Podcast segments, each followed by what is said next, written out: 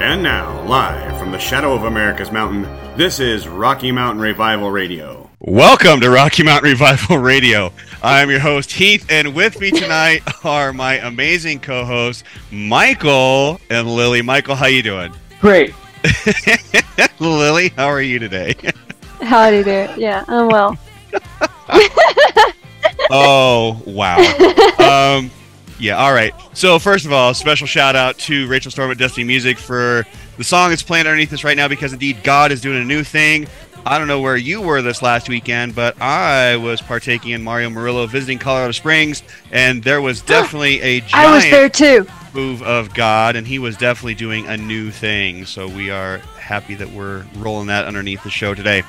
And Mm-hmm. before we get going, let's just get a couple housekeeping things out of the way. Make sure to check out rmrr.live for all the latest information updates about the show. There's a contact us form to submit feedback, comments, suggestions, to be a guest, recommend a guest. Heck, we don't care. If you want to communicate with us, use that form. If you need prayer, there's also two ways that we can partner with you in prayer. The first, of course, is the prayer request form on the website, or you can email us at prayer at rmrr.live, and we would love to partner with you in prayer. And while you're on the website, make sure to check out the link tree link to all the socials, all the things. You can find it there. For those having the privilege of watching us live here, you can like and subscribe to the YouTube and Rumble pages because that helps us help you, helps us help you. Mm-hmm. Yeah, yeah. And follow us on Facebook for additional content information that sometimes does not make it to the website. And if you like the show and the show's content and feel led to donate to us, there are several ways you can do that. Um, you can use the links on the website, uh, the show description down below, and for those watching, of course, on your screen. All right, let's get into it. We've got another amazing show for you today. We're going to continue with the fivefold ministry topic, and today we're going to tackle the topic of pastors. And if you Mhm. like the show and our ministry, we encourage you to share it with your friends, your family, your coworkers, your loved ones, because sharing is caring. And now, before we get into the content, I'm excited to bring commercials today. I actually, I if anybody that knows me in real life knows that I actually despise commercials, but they are a necessary evil sometimes. But today, I am excited for this first announcement. Michael, tell the listeners what we got. So, everybody, RMRR and Waymaker Ministries have now partnered up with Heath's good friend, Kenzie, over at With Love Custom Crafts. Mm, yes. With Love Custom Crafts is a Christian owned small business. And Heath, you want to interject. Please tell us more about Kenzie. I do. So Kinsey actually, um, I met her through uh, the show's TikTok page actually, and I was scrolling one day and just happened to see a, a, a video from her pop up, and she was actually in tears making this video because she started this business as a way to kind of deal with some anxiety and stress in her life, and just kind of a way for her to chill and relax. And she basically was like hand cutting vinyl to do all the things t-shirts and cups and mugs all kinds of stuff she does. And her husband believed in her so much he actually ordered a bunch of equipment for her to be able to do this as a full-time business. So he bought like the stuff for her to do t-shirts and hats and, and mugs and everything uh, tumblers. Um, and so uh, he he just really believed in her. And actually she says in her video that he spent money that she wasn't even sure they had for him to do it but he believed in her so much that um, they did this. And Kenzie and her husband actually are a military family. Uh, he's in the army. And so at one point in time not too long ago they were stationed here in Colorado Springs at Fort Carson. And so it was just watching this video i was immediately touched and just felt compelled to like i need to talk to this woman um, about some merchandise for rocky mountain revival radio and so i reached out and we've had a couple conversations and it has just been a, an honor and a privilege to get to know her and her family and to call her a friend and and so yes make sure to check out um, with love custom crafts That's exactly it. So her products are primarily focused towards women. Uh, the company tagline reads Creating custom quality items at affordable prices, all made with love. She started out hand cutting vinyl for all of her products. Her husband believed in her, as uh, Keith just mentioned, and so much that he spent all that money. But you know what? Keith just said that. Heath did say that out. that's okay Oh, But- and great news. Go ahead, Heath. Oh, you don't want to give the great news? I, okay, I'll No. give the great news. I'll give Okay, great go ahead. I'll give it. So, would you guys love to be wearing some merchandise that says Rocky Mountain Revival Radio or Waymaker Ministries? Yes. Or perhaps Oh my drinking goodness, yes. out of a cup Yes. or a tumbler, guess what? Guess what? You're in luck. Where has this been all of my life? It's it's been a long time in the making, but I can tell you, as of today, Kinsey and I are working out a partnership agreement to actually produce branded merchandise for both shows.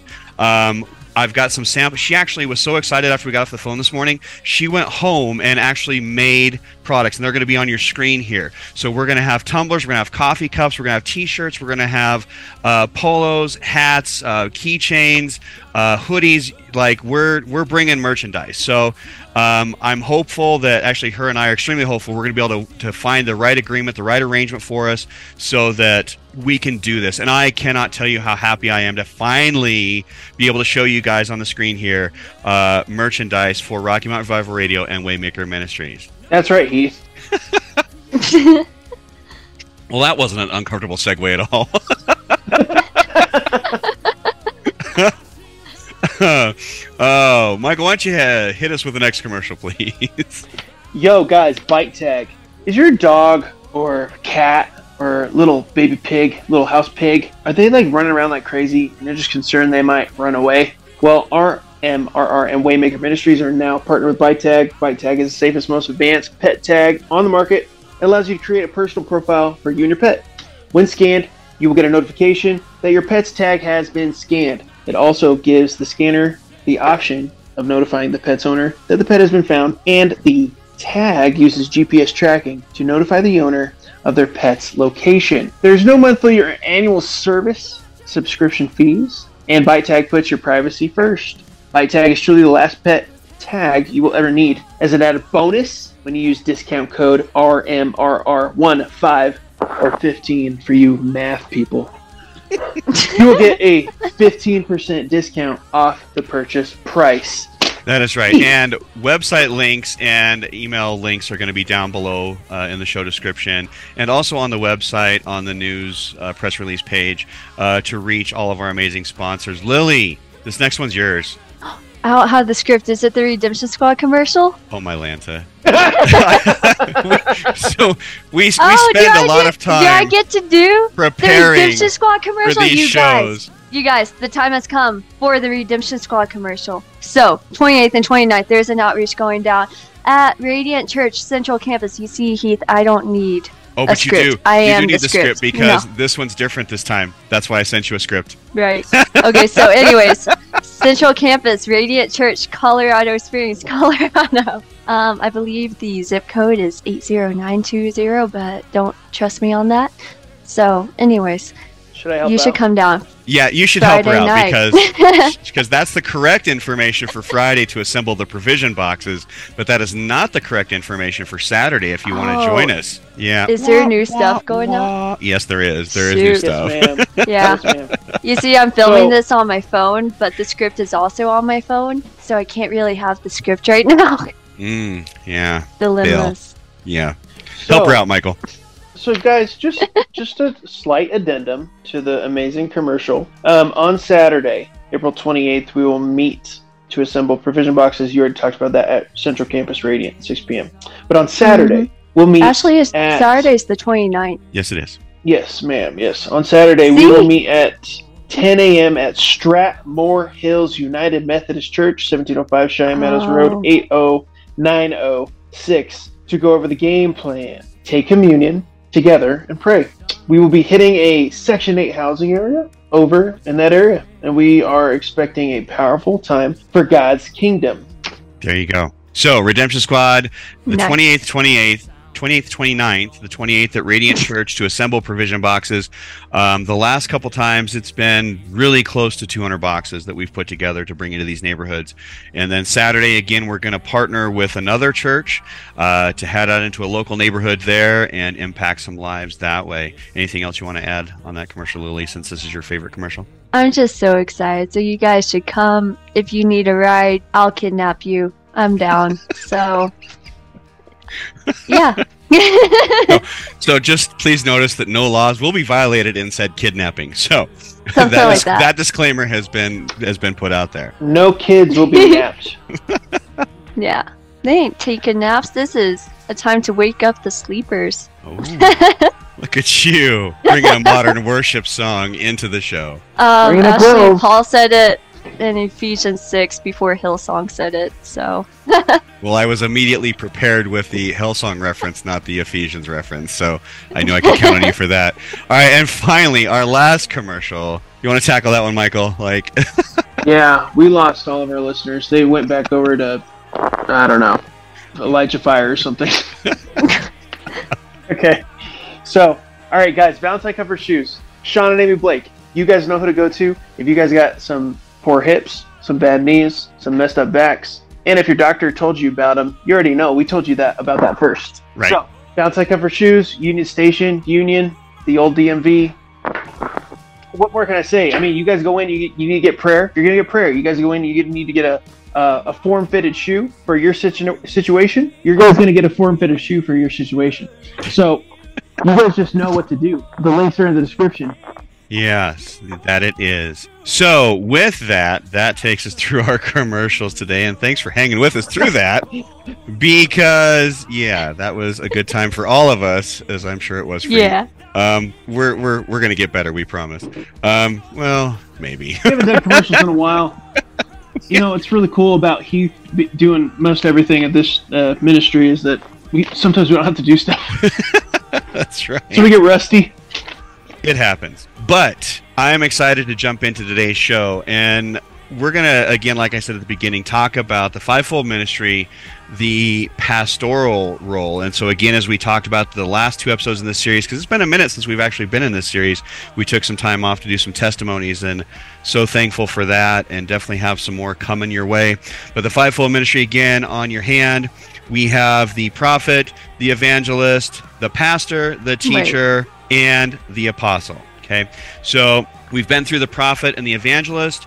Uh, if you missed those episodes, I encourage you to go back and check those out so you have all the information. Now, I am going to start off this episode by saying a couple unpopular things, and I'm not going to apologize for it in advance. I'm just going to say it. Um, if your church, your pastor is not talking to you about scripture and they are not talking to you about all of the truths in scripture i do mean all of them and that includes the gifts of the fivefold ministry that includes the spiritual gifts that includes miracle signs wonders and healings you are in the wrong church get out Hey, Heath, guess what? Hmm. Even Satan can give you a pep talk. Even Satan can make some kind of cool Instagram inspirational quotes for you. right That doesn't mean anything to God. Right. You know, Lily's correct. You know, the the Bible clearly says that Satan knows the word just as well um, as as Jesus did. So you know, you can get false teachings. Um, and I'm and I'm also going to jump out here and say before we dive into some of this that it is the pastor's job of their church to be looking out for their flock to feed them acceptable, appropriate scriptural food. So again, if your pastors are up there preaching happy sermons, they're preaching things that are going to appease all the masses and not offend anybody, guess what? You're in the wrong place because your pastor should be preaching and teaching on topics that are going to be offensive to some, that are going to be uncomfortable for others. They should be teaching and preaching on topics that are going to stir up some of that sin inside you and convict you in the correct way. And so again, I, I I know very unpopular opinion because there's a lot of pastors, unfortunately, in the United States. I can't speak for you know listeners in our in other countries that are listening to the show, but I know here there are plenty of pastors that are afraid to stand in their duty and obligation as a pastor of their church and to teach, preach lessons that are actually feeding the flock. Amen. You guys are coming out really hot and fiery, Hmm. and I'm impressed. Let's Mhm. continue. Well, so, here's the thing. Here's the thing. I'm, I'm gonna I'm gonna stop right there, and I'm just gonna say. So part of this is for me is this last weekend. I was very much convicted. Um, Mm. A word was spoken over me multiple times for a pastoral anointing, and I have not stepped into that. I have not really acknowledged it. I've kind of like, you know, God, I'm trying to handle these other things first. Like I can only juggle so many things, and He really convicted me this weekend hard. Um, I actually had to have like a breakdown moment in the fact of, okay, Lord, I apologize. You've given me a ministry with Rocky Mountain Revival Radio, and I have I have gladly gone along. I've gladly done what you've asked me to do, but I have not done it from the standpoint of a pastor. And so for that, I apologize to God and I apologize to our listeners, but no more.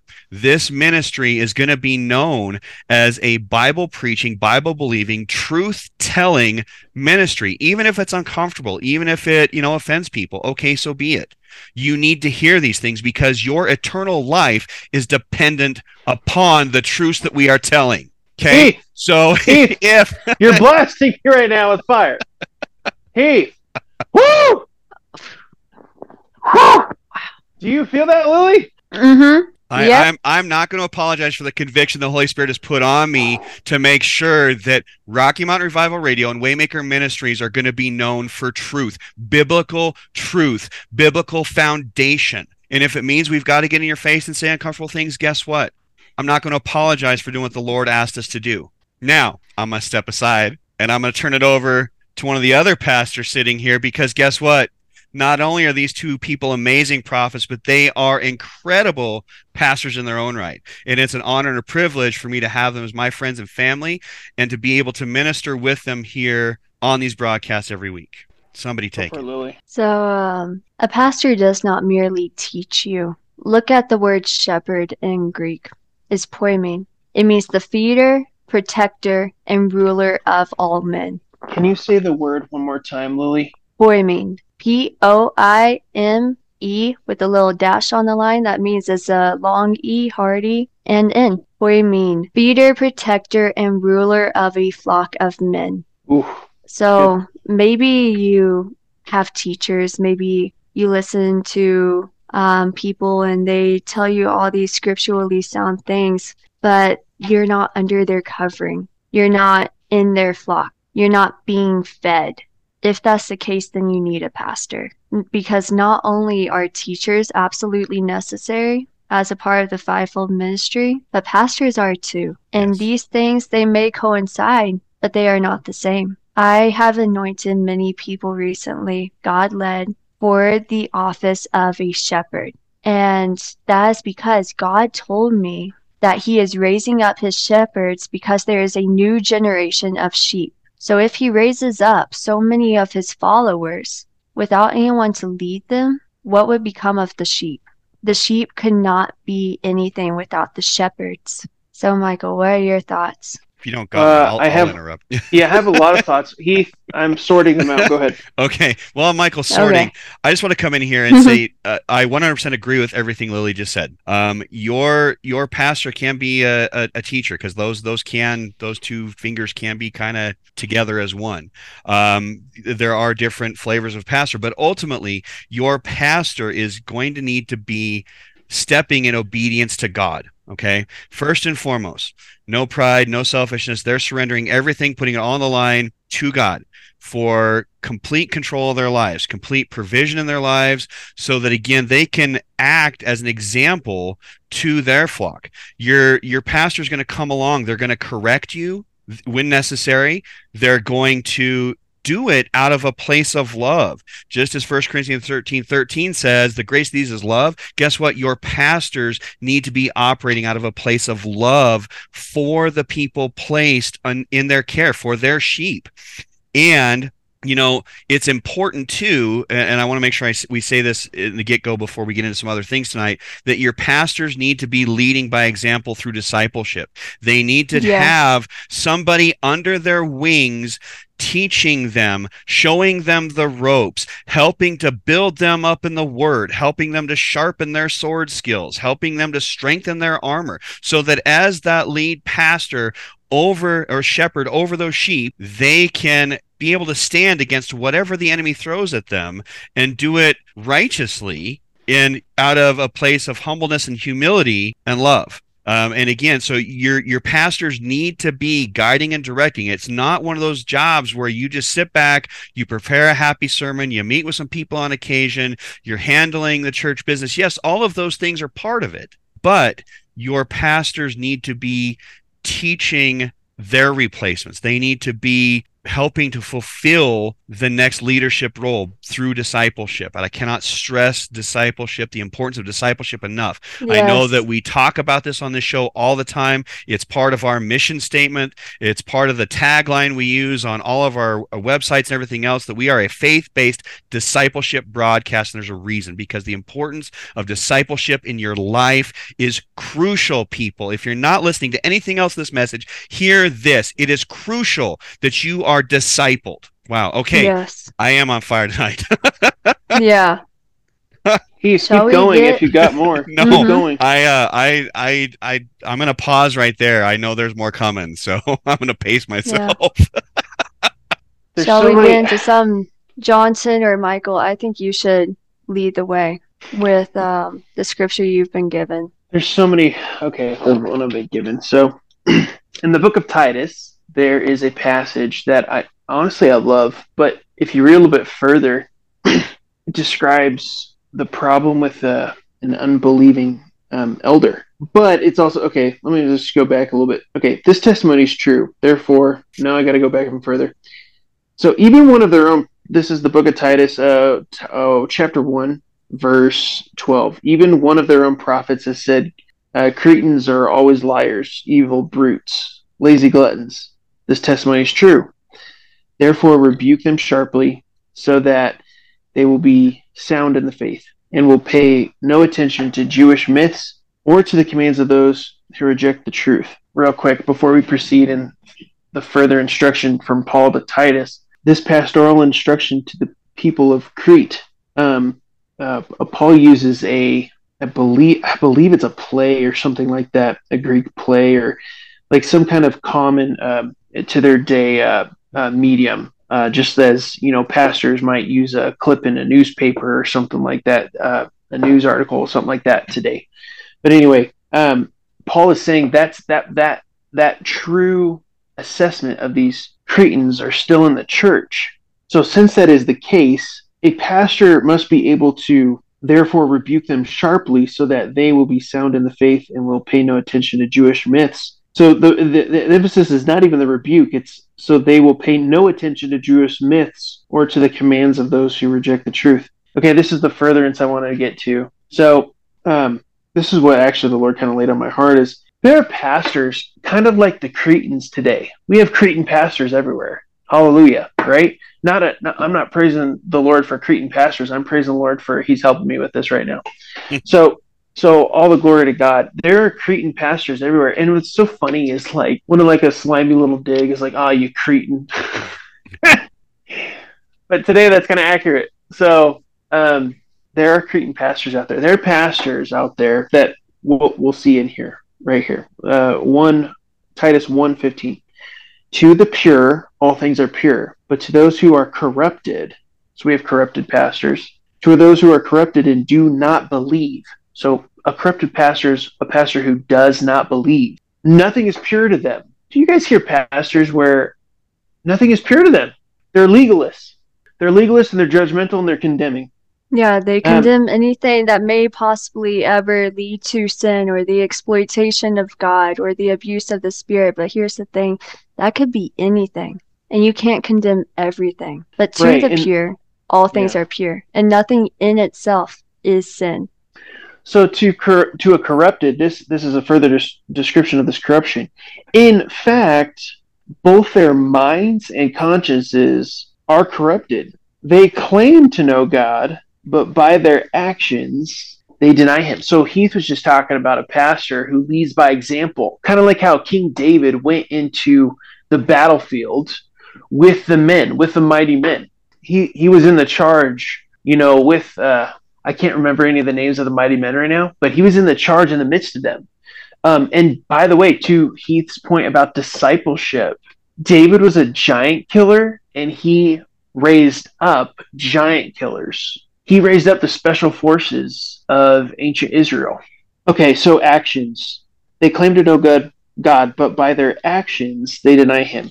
They are detestable, disobedient, and unfit for doing anything good. So, Pastor, if you are teaching how to heal, you must exhibit. That's what Paul is wanting. Uh, if you are if you are preaching, why aren't we raising others to preach? Um, and and I'm not just talking about pastoral staff because pastors Mhm. are are equals amongst brothers. I don't care if you're a children's pastor, youth pastor, you're a pastor. You're a co you're a co-worker, co-laborer in the in the harvest. Therefore, Yep. each pastor is responsible for discipling. Heath, Um, Wait Yes. a second. Hey, Michael. yeah, Want to know a secular phrase that contradicts everything we are meant to do as Christians?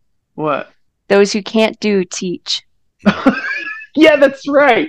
I had a basketball coach like that. Yeah. I had a basketball coach who didn't even play basketball, and somehow Yeah. he was a coach. What can you Yeah. do? Exactly. So What now he. do? Sorry, I No, no, had to say that. Don't apologize. don't apologize. I'm glad you you interjected that there. You know, as you were talking, Michael, I just I wasn't going to bring this up till the end of the show, but I feel like now is as good a time. Put as it in now. But I'm going to put it in now um, because Yeah. it really was just screaming in my head. You know, the, in Jeremiah 23, 1 through 2, there is a gentle rebuke the- uh, for for not doing your job. And the scripture reads, Woe to the shepherds who are destroying and scattering the sheep of my pasture, declares the Lord.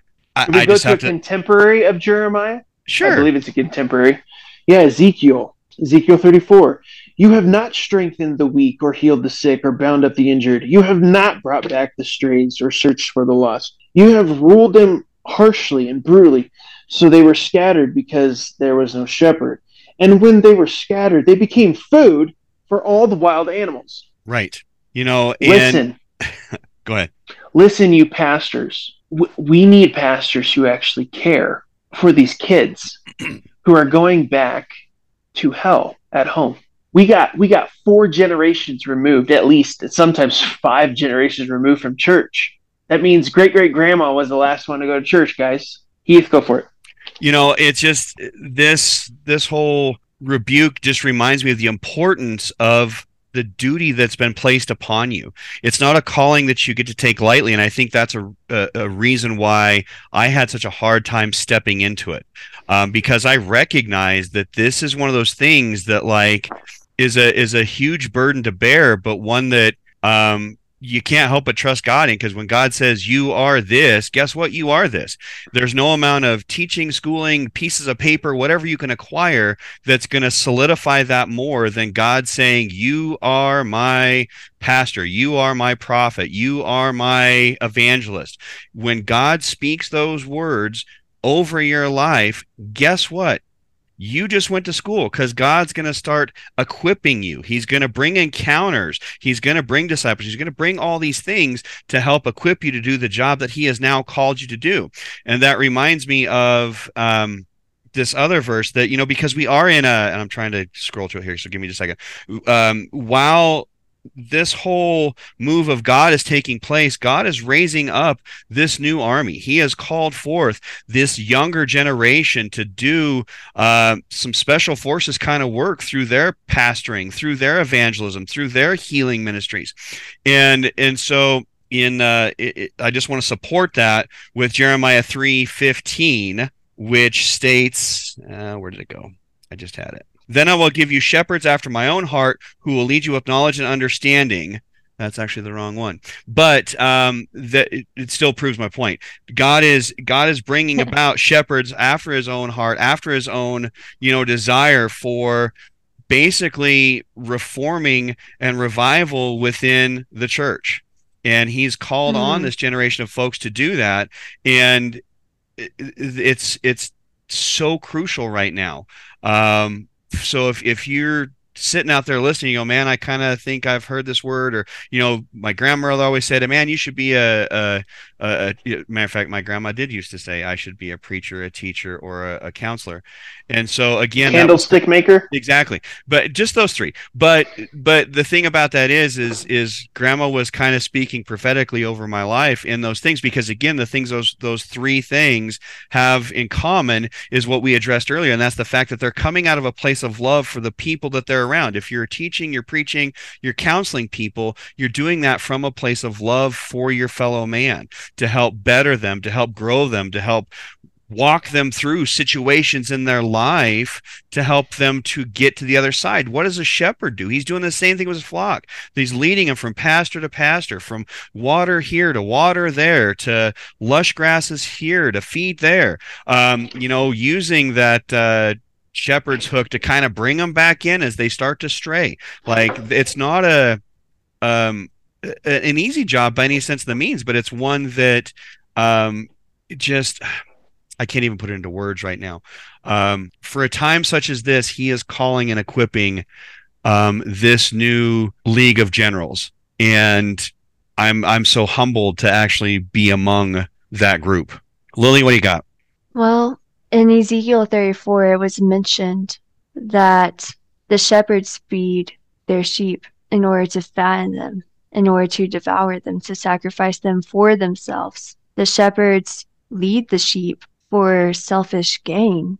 How often do we see that now? But the Lord, he doesn't order us to sacrifice our sheep. He says in Matthew 9:13, "But go, learn what this means.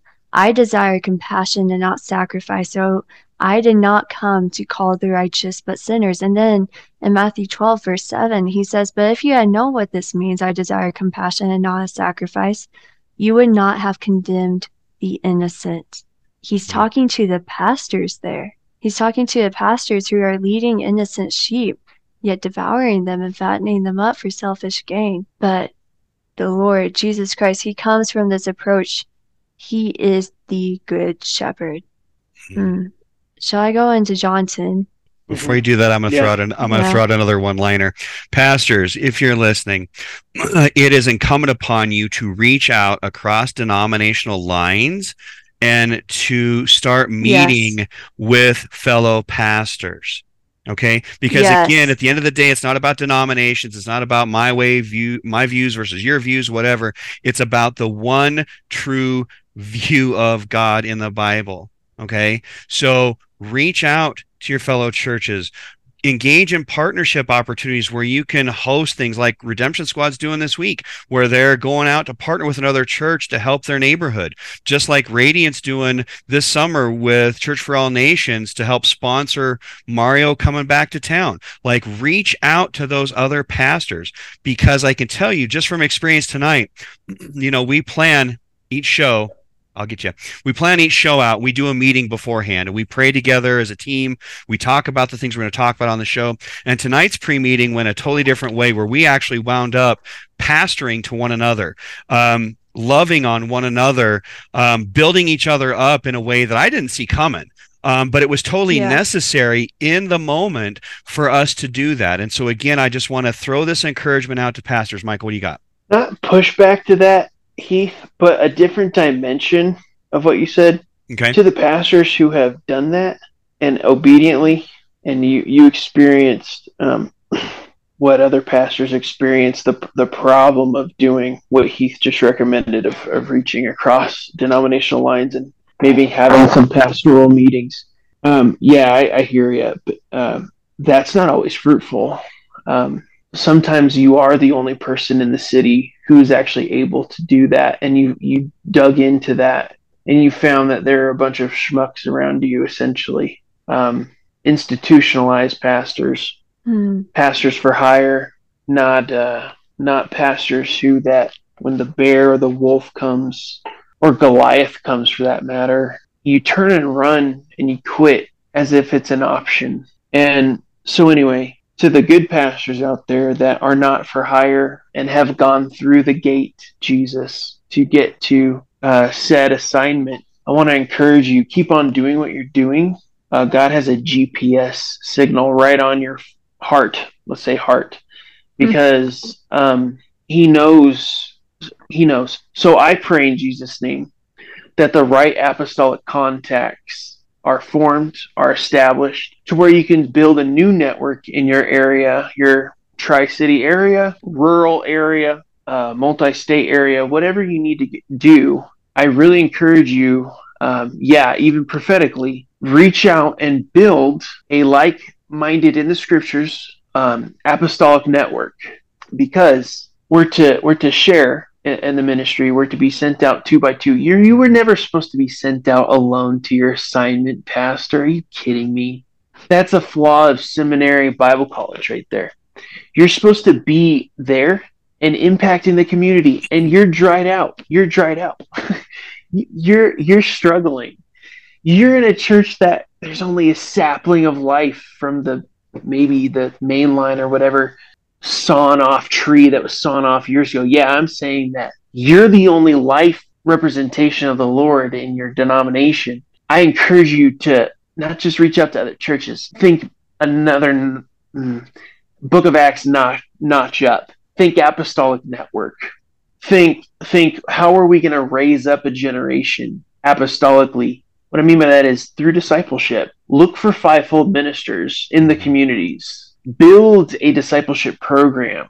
Raise up expecting See, let's go to Field of Dreams. If you build it, they will come.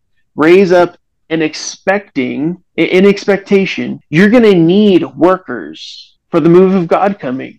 Why not build one? Why not build the workers yes. right now? Um, well, and to Michael's point, I I started to say what I said for a reason because I was getting okay. a, a word and it wasn't it wasn't fully complete, and so I'm glad that you you went where you went because you're right. It's not always easy to do what I'm suggesting to do, but I know specifically there are a couple folks listening to this particular broadcast right now that the Lord is encouraging you to pray for a divine appointment. He's going to bring you people to help your ministry. And to Michael's point, yes, you if you're not being open to the fivefold ministry in your church, you need to figure out the logistics of how to make that happen. I cannot stress how important it is to have representation of the fivefold active active in your church.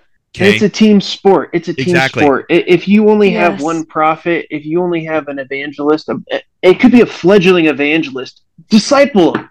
Right. Give him the ability. Uh, yes. Uh, you don't have to bring him on staff immediately. Just build a relationship with him. Encourage him. Encourage him to speak out at the job site, at work. Um, this is so much bigger than getting someone on staff. This right. is so much bigger than your pastoral job. Well, this is what what Michael's saying without saying is this is kingdom mindset. Okay. Yes. So yeah. you need to, it's you so much to, bigger than church mindset. We yeah, got to branch out into the business sector.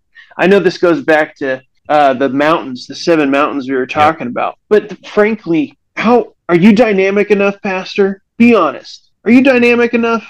What's going on in the pews? Why yeah. isn't it working? and I'm not saying it's. May I just say either. this? How contagious can your Jesus be when you only talk to your people, your staff. that ain't how it works, buddy. Do that the work of an works. evangelist. Do the work yeah. of the evangelist. Exactly. If you dare, if God dares give you a word for someone, not not in the sermon prep. I'm not talking about your your holy sermon prep that you may you may do prep for. I'm talking about what does God trust you to give to give you a prophetic word? Do you trust yourself to do it?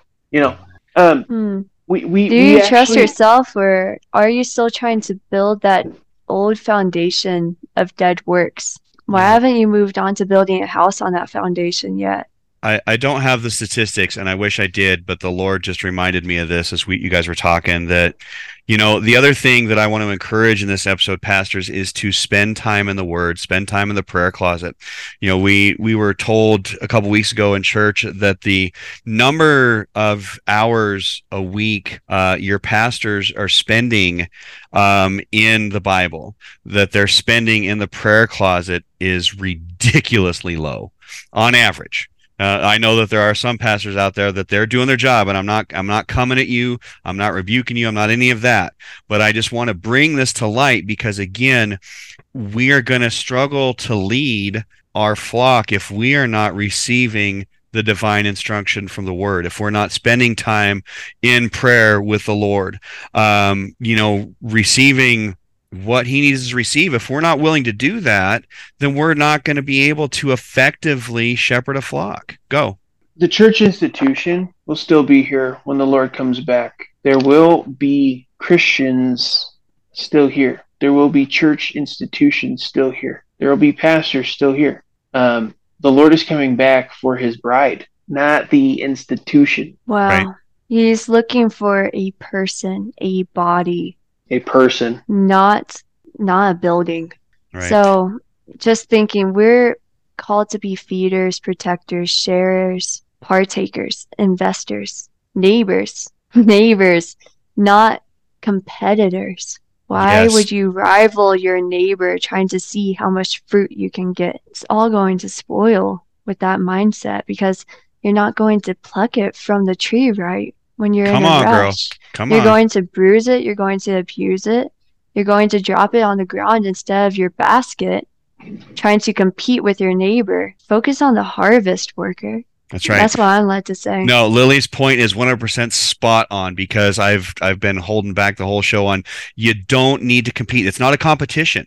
It's not a competition because at the end of the day, the church is right here. We talked about this um, you know, several shows ago. How the church on earth isn't a building, it's not brick and mortar. It's right here in you. So Lily to Lily's point, yes, Christ is looking for that perfect bride. That is you and me, your cousin, your nephew, your aunt, your neighbor, that coworker that annoys you all the time, even them. Okay? Though eh, all of us are the church body. So there is no competition when it comes to the saving of souls and for eternal salvation.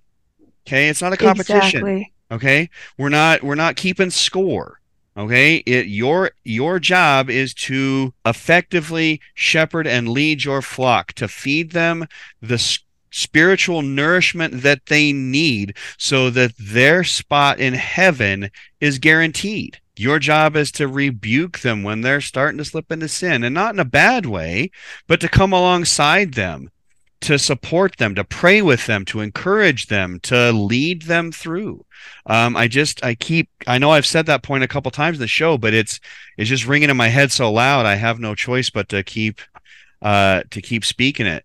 Um, you know, and, and like I said, Lily made a great point. It's not a competition at all, no way, shape, or form. Michael, what do you got? Um, if my phone would stop being slow, I do have a verse. Hey, can someone let me just do this? My Bible's right in front of me. Heath, keep going. oh, I'll be right, right there. Yeah. Lily, do you got an extra point on what you were just Um, talking about? You know what? The first will be last. The last will be first. If you want a competition, oh, that's While you remember that order, if you want to compete with your neighbor and be first, go ahead. It'll balance out and you'll end up being last. So that's what I have to say. You know, if we're gonna and- compete here and rank ourselves, Great minds ourselves. think alike.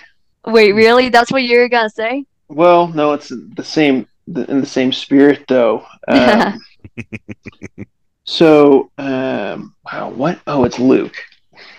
I'm doing great here, guys. Hold on. It's also in Matthew, I think.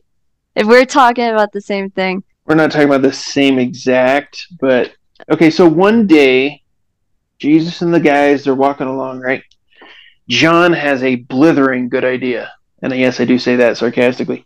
Okay, he says, "Well, let's just let's go in context." An argument started among the disciples as to which of them would be the greatest. Jesus, knowing their thoughts, took a little child. By the way, can we? Hey, Heath, can we stop on that real quick? Mhm. Jesus, knowing their thoughts. Hey, newsflash, everyone! An encouraging one.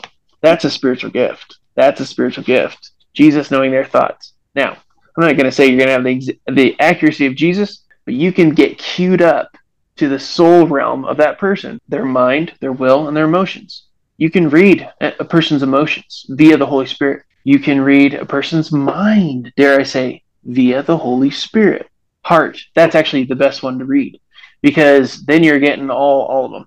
What I'm saying is that's a I just want a quick encouragement to you guys. Yes. Paul says to desire spiritual gifts. Well, there's one right there. Okay. Jesus, knowing their thoughts, took a little child and had him stand beside him. Then he said, Whoever welcomes this little child in my name. Guys, we were just saying this to each other. Whoever welcomes this little child in my name welcomes me. And whoever welcomes me welcomes the one who sent me. For he who is the least, or he who is least among you, among you all, he is the greatest. Master, said John. Okay, so this is the one I was looking for. So here comes John. Master, said John, we saw a man driving out demons in your name. We tried to stop him because he is not one of us. John was the first one who wanted denominations because he is not one of us. Do not stop him, Jesus said. Jesus said, Do not stop him, for whoever is not against you is for you. There you go, Lily. Jesus Mhm. proved you right. Yeah. oh wow. Pride is the opposite of pastor, Mm. of shepherd.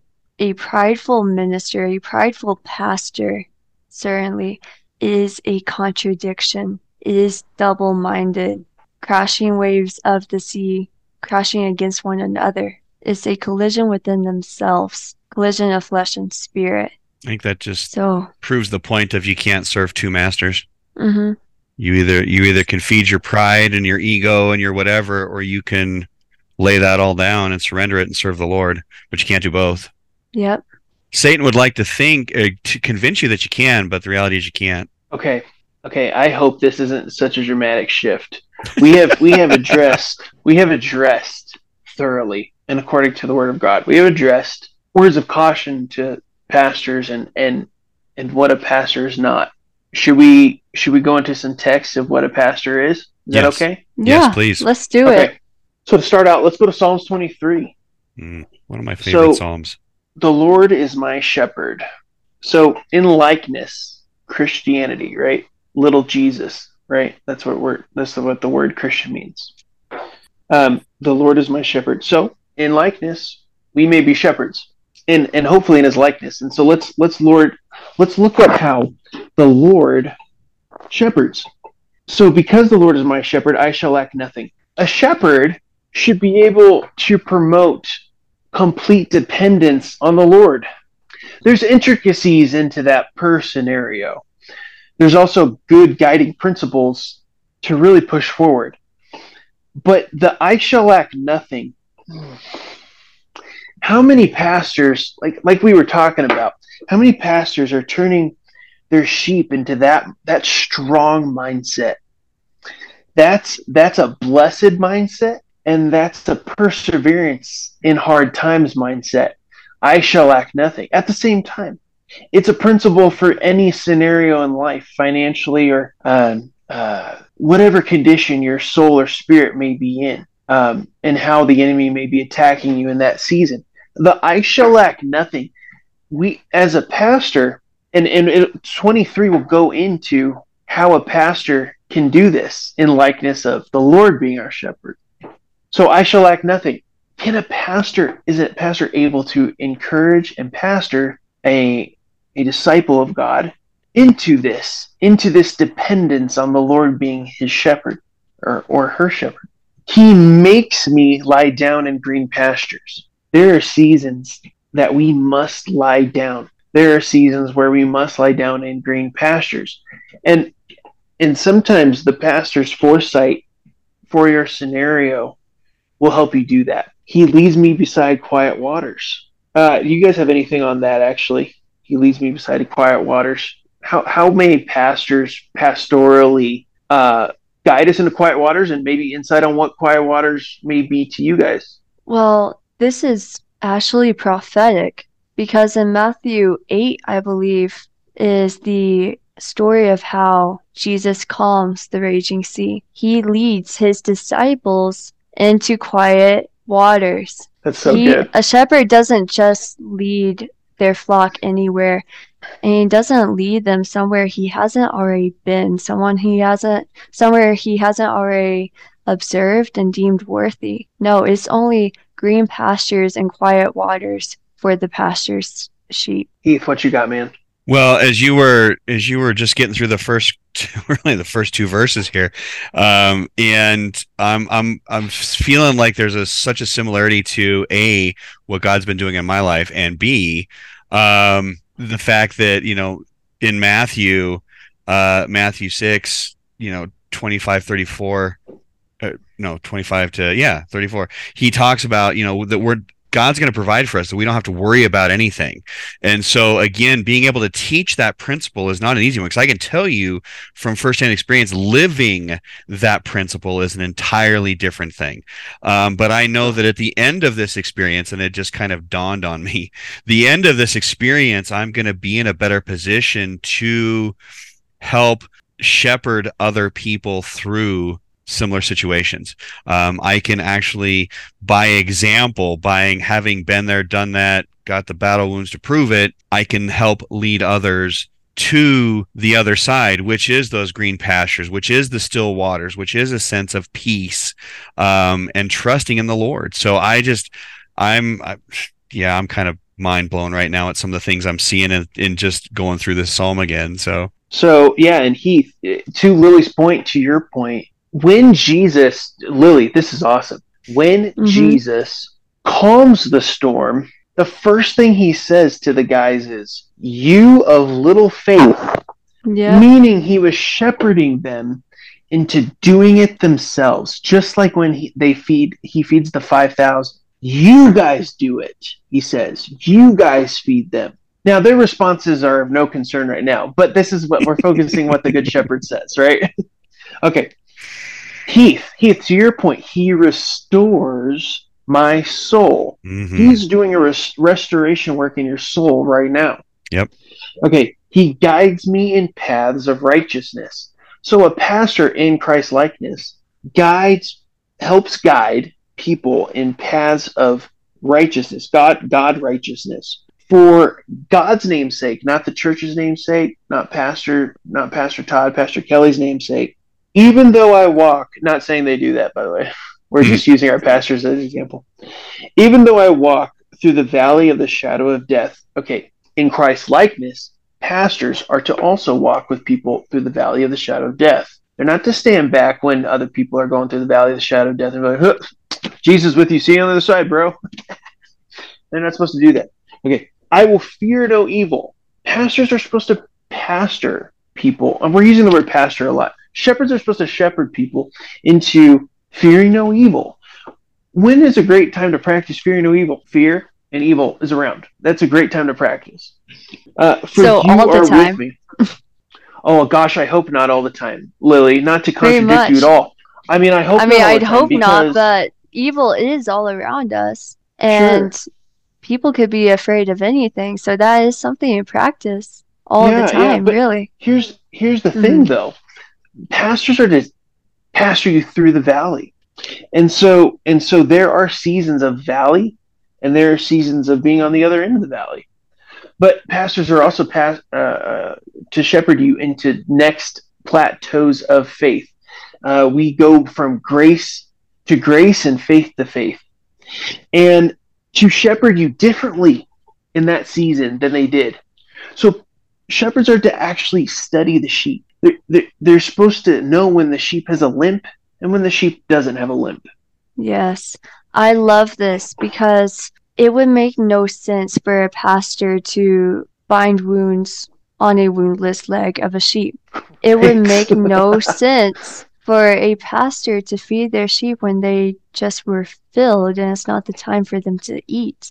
It's not the time for them necessarily. Yeah, keep eating sheep hey, we got more to eat, sheep. Keep eating sheep. Why don't you why don't you pasture them into working out their yeah. faith yeah. with fear and trembling and fear mm-hmm. the Lord? Why don't you pasture them, force them, whatever whatever pasturing technique you may need to do that sheep? Why don't you implore them to go walk out? Yes. Being a Christian is not just sitting and eating your word. It's not just that it's living it, going out into the streets and proclaiming the good news to the poor and setting the captives free, raising the dead, cl- cleansing the lepers. Why are you just fattening up? Why are you right. fattening up? There for? are there you are some fat out. Christians out there. There are some fat Christians out there, and they need to walk out their puffed up knowledge. Knowledge right. puffs up. Knowledge gets you fat. You start being bloated, walking around bloated. Oh man, I know yeah. this. Blah blah blah. You haven't gone. The Jehovah's Witness got you beat, bro. The Mormons got you beat, bro. well, you know, to to Lily's point, I I was trying to find it. I I pulled it up here, but you know, the one thing I was thinking as she was talking was that uh, reference to First Corinthians twelve. You know, we're all part of the same body. You know, all of us make up this body, and so if one part of us is hurting, like why why as as pastors and leaders and you know just people who love Jesus, why would we not come alongside them and help through those times? Why would we not help provide? Why would we not help care for mental and physical and emotional needs? Why would we not seek healing if that's needed? Like it just it makes no sense that if if our pastors aren't doing these things through example, um, how are the rest of us supposed to step into the Great Commission? How are we supposed to step into, you know, John 14, 12, you know, do the same things that Jesus did and then some? If we're not being shown these things, if we're not being taught these things, if we're not, if it's not being represented in our flock, in our body, how are we to be successful in those things? I heard the excuse just now in the spirit. Oh, that's not my personality. No, this is beyond personality. you can be a quiet guy and do all this stuff. You can be a boisterous guy and do all this stuff, Pastor. This is beyond personality. Here, here's why. Your rod and your staff, they comfort me. The rod of God and the staff of God are principles. They keep on rotting and they keep on staffing. Okay. They, you are, Pastor, you have been given. Oh, I feel the, I feel the Holy Spirit right now. You've been given the precious eternal word of God. Do you know this? Do you remember this? You have been allowed as a mortal to preach eternal words of life from the throne of God. The Rhema and the Logos were combined. Have you familiar yourself with these things? They flow forth from the river of life, from the throne. Have you forgotten it's not just Logos Bible software? Okay. The rod and the staff of God are living, active, sharper than any two-edged sword. You were giving it, you were given a shepherd's rod from the hand of the shepherd who considered you for good works for his for his kids. Mm-hmm. We need to remind ourselves this is holy. If you're given a prophet's mantle, it is holy. If you are giving an apostle's itinerant traveling schedule, churches underneath your cover, that's holy. If you are given an evangelist's ability to work in signs, wonders, miracles, but also the broad net. Thank you, Holy Spirit. The broad drag net of an of an evangelist's ability to scoop up a wide variety of fish and give the sorting to the Lord, because that's what that's what his job is. Okay, if you've been given these things, if you've been giving the the teacher's ability to rightly divide pastors, evangelists, prophets, apostles, we all have to rightly divide, but in context of the pastor, if you've been given that to rightly divide, you've been given this by none other than the Trinity, the fellowship of the Trinity. You've been brought into the fellowship of the Trinity, and they, before you were born in the formation of you in your mother's womb, considered you a good choice. They did the math with you. They figured you here in this time, Acts 17 27, you here in this time, in this place, is good. It's good for these sheep. It's good for uh, uh, this church network here. It's good for this YouTube channel and these listeners, uh, this Rumble station, these these podcasts of listeners all over all over around the world at Rocky Mountain Revival Radio. Thank you guys for tuning in. I hope this yes. is encouraging. I hope this is inspiring you even right now to pick up the word of God in a new way. We really want to inspire you to to pick up and taste and see that the Lord is good in the word of God and to experience him with your eyes, ears, mouth, nose, and and so the rod and the staff, they are eternal and they are comforting. Heath. Well, Lily, uh, anyone. On that last point with the rod and the staff, you know, that mm-hmm. the, the sheep actually find that to be identifiable and comforting when you're actually out with real life sheep. They trust the fact that you're given that staff for a reason. While yes, sometimes it's a it's a whack or a guiding pull back you know it's a way to help you when you've fallen down into the the ditch or whatever but there is comfort in knowing that that staff is there because that means you are responsible for them you're going to take care of them you're going to defend them from the attacks from the bear and the lion and all the things right so that should be a comforting phrase that the rod and the staff are there so you can take comfort you can take solace you can you can rest at ease knowing that the good shepherd is standing there with that rod and staff protecting guiding leading nourishing his flock lily I like how you just said nourishing. Go ahead, Lily. Oh, well, there's something about the staff that's establishing. It's a mark of identity, it's a mantle. It's a Yes. symbol that is not only that the sheep are dependent on you, but the Lord gave you that staff to be dependent upon. As you walk, you put the staff Oh, before that's you. So good, Lily. One of my neighbors, one of my neighbors I met recently walks with a shepherd's staff because he has the anointing of a shepherd. He doesn't need a cane, but every time he swings that staff forward, it goes before him, and then he steps forward, and then the staff goes before behind him and it goes back before him. The staff of the Lord goes before us. We lean on it. It is our means to walk by. It is the thing that sets us apart from the sheep. It's what makes us a shepherd. So, would you like to continue um, reading Psalm 23? That's my that's my point. I have never, Heath. Have you ever heard that in your life? No. I had never heard that before, and when you guys tossed it over to me, I was like, "What am I gonna say here?" Oh, I mean, thank you, Holy Spirit. Yeah. I mean, yeah, only Holy Spirit with the living Word of God can bring Yeah. you out of Psalm 23, all this stuff, and can bring something so fresh that I, Heath, you've been a Christian your whole life. I've been a Christian my whole life. Never heard that in my entire Yep. life. Never. Ne- And only here at Rocky Mountain Revival Radio, guys, did you just hear that? That is one of the best staff analogies Trademark. I've ever Yep. heard. You know, yeah. I Holy just, I just want to, I just want to, I just want to point out that you know we again we invite the Holy Spirit into every show that we do. When we do these pre-show meetings, when we pray, we invite the Holy Spirit in. So oftentimes, as as I'm watching this back uh, in post production, I'm like, that was not Heath talking, that was Holy Spirit. That was not Michael talking, that was the Holy Spirit. That was not you know Lily talking, that was the Holy Spirit talking.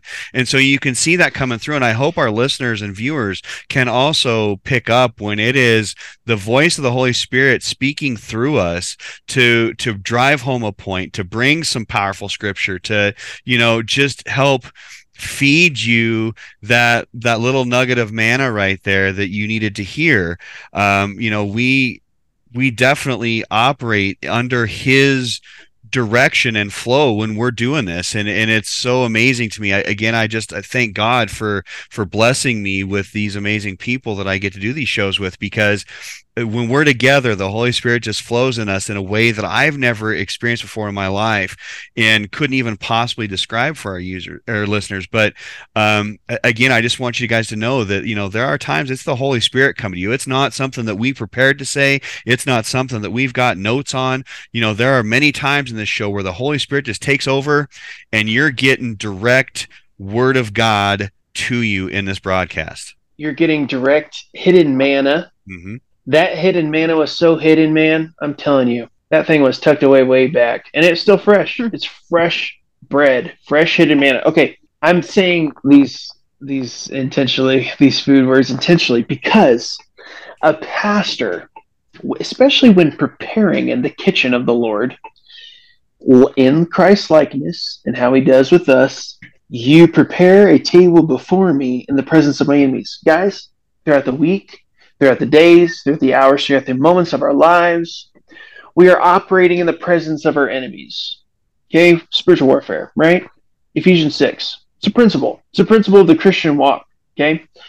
The the Christian leader is serving and is preparing and and hopefully with an expectancy and a heart and and, and a care for the dish they are working on for his people his or her people, yeah, her her people, his or her people, they're in the kitchen of the Lord preparing a dish specifically for that flock, specifically for those people, individuals and corporate. You prepare a table before me in the presence of my enemies. So one of the boldest things a pastor is doing, and they idolize this. Guys, pastors idolize this, getting in the office and, and working on the message. Yeah, that's part of it. Yeah. However, consider it a really holy job to be a chef in the kitchen of the Lord and to use his ingredients, his words. So, what we're not talking about is going online and photocopying a sermon. And we're not talking yeah. about um, getting inspiration from anyone else yeah. but the Holy Spirit. This recipe ain't on Google. it's not a formula. If God designed us all with different fingerprints, with different DNA strands, with different DNA code, if He knew us before we were formed in our mother's womb, and then He translated us into DNA, we should consider the recipes that unique also. You prepare a table before me in the presence of my enemies. I'm just, we can't go on to the next one. I, okay, any thoughts on that? Hmm. I don't know that I want to jump in on this one yet. Well, That's there's okay a confidence in preparing the table because to prepare the table is to signify to the sheep that you are about to be fed. There's some pastors that only prepare the table and teases their sheep with the idea of food, with the idea of dinner is about to come. That's sick. That's sick. You're meant you to prepare the table with more than hold on. You're meant to prepare this table with more than just tablecloths and cutlery. Why, why isn't food set out? Why isn't the body and the blood of Christ set out for his people? Where is your communion that you're to take in remembrance of me? I guess any example of this, I'm not going to call anyone out, but there's so many general examples of this where pastors advertise and um, post hype. on social media and hype this party in their church. You know, maybe they're about to have some guest worship band and they're really excited about that. Uh, and this worship band's from a big church, and we're so excited to collab with these people. Um, but there's no food. There's no food. It's just the opportunity of getting to see a pretty table set before you. But pastors, you need to set the food out on the table. That's a lot more important than knives and forks on the right side, right, and spoons on the left. Right. And and to Lily's point, yeah, you don't lead a horse to water. You don't have. You're not forcing the people to eat. But the word of God does say, taste and see that the Lord is good. Okay. Mm-hmm. So are you preparing something tasty? Is it worthwhile for the sheep? Like, are they going to have questions? Are you going to be able to answer their questions? Are you going to, like, it blows my mind. Sometimes I feel bad for people in church when they walk out of there like, I've heard that 90 times. Why have you yeah. heard that 90 times? What? where are the questions? Questions are a sign that you're learning, that you ate. Like, are, are we in the Word deep enough? Are we in communion with the Holy Spirit deep enough to where we. Pastor, are you accessible to ask a question or to answer a question? Okay, so we have we haven't read this part yet, but I got to jump in because the whole purpose of preparing this table um, is so that to prove the point of the next set in this verse is your cup overflows. You need to be feeding your sheep to the extent you need to be filling them up spiritually with this good manna, with this word of life, with this uh, water that will make it so you do not thirst. Okay, you need to fill your people up to where their cup is overflowing so that they can go out between you know groups small groups and church services and and evangelist outings or whatever the, your people are doing so that they can be filled through the week so that they can do battle against the enemy. Your job is to feed them so they can armor up as it says in Ephesians 6 so that they can go out and do God's business so they can fight off the attacks of the enemy. They can stand firm in their faith because you fed them. You've led them to these pastures these waters. You've given them them the food, that manna, the water to drink that they need to sustain them through it all. And if not, then they need to know that you're standing there with that staff ready with the moment they say, I'm veering away or I'm I've fallen into a pit or whatever, that you're going to be right there with that staff to yank them out, bring them back in, give them the the the, the rebuke um, that they need in that moment because they strayed away, and then begin to love on them and feed them and nourish them again and again and again. And there are some in your church that you need to anoint. The next line, we all know it. You anoint my head with oil. Pastor, don't be annoyed by the problem childs in your church. They need discipleship. A lot of your problem children in your church, a lot of your problem sheep could really use discipleship and they could really use every single one of us has experienced a maturing process in the Lord. Don't deny that annoying person that, or at least test and see what's going on there. If you find that they're just kind of like childish and they're actually, they may be have true tendencies and some some um, adherence and some character there, right? And they're not a problem. Um, first, so you have to test that out though first. so once you've done that, uh, disciple them. Dare, dare. If they okay, I, Heath, Lily, I find that some of these, um, I've, I've been around enough to see some of the uh, tougher people for pastors. Um, I would say some of the time enough to figure it out and, and, and do something about it.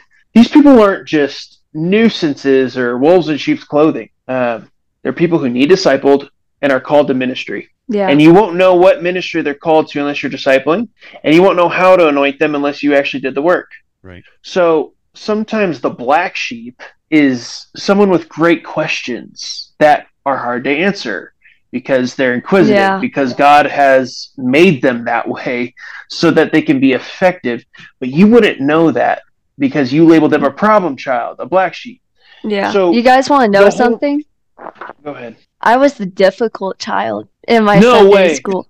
Yeah, I was the one that asked the questions. I was so hated by every pastor because You were hated by wait, wait, wait. You were hated by pastors. I would get told to stay after Sunday school class a lot and told not to ask questions because it's confusing and Sunday school teachers just don't know how to answer me. Mm. So I know this firsthand.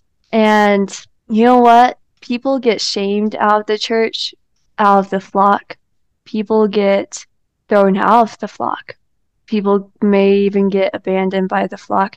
But the sheep that Michael you're talking about, they don't need to be left behind. They need to be carried for a little while until they can stand. Mm-hmm, mm-hmm.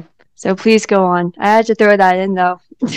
Well, and so to continue in the same spirit, um, to anoint, okay, Pastor, you know, because you're one of them, that some of the sheep are going to be sheep their entire lives. And then some of them are called to ministry. Part of being a pastor is raising up the gifts of the Holy Spirit, the callings of the Holy Spirit, the fivefold ministry of God. You have to raise them up and to and you actually have to like figure out who has that. And so to anoint someone's head with oil for this, you have to figure out what you're anointing, how you're anointing. So yeah, this part's work. This part's this part's some some work.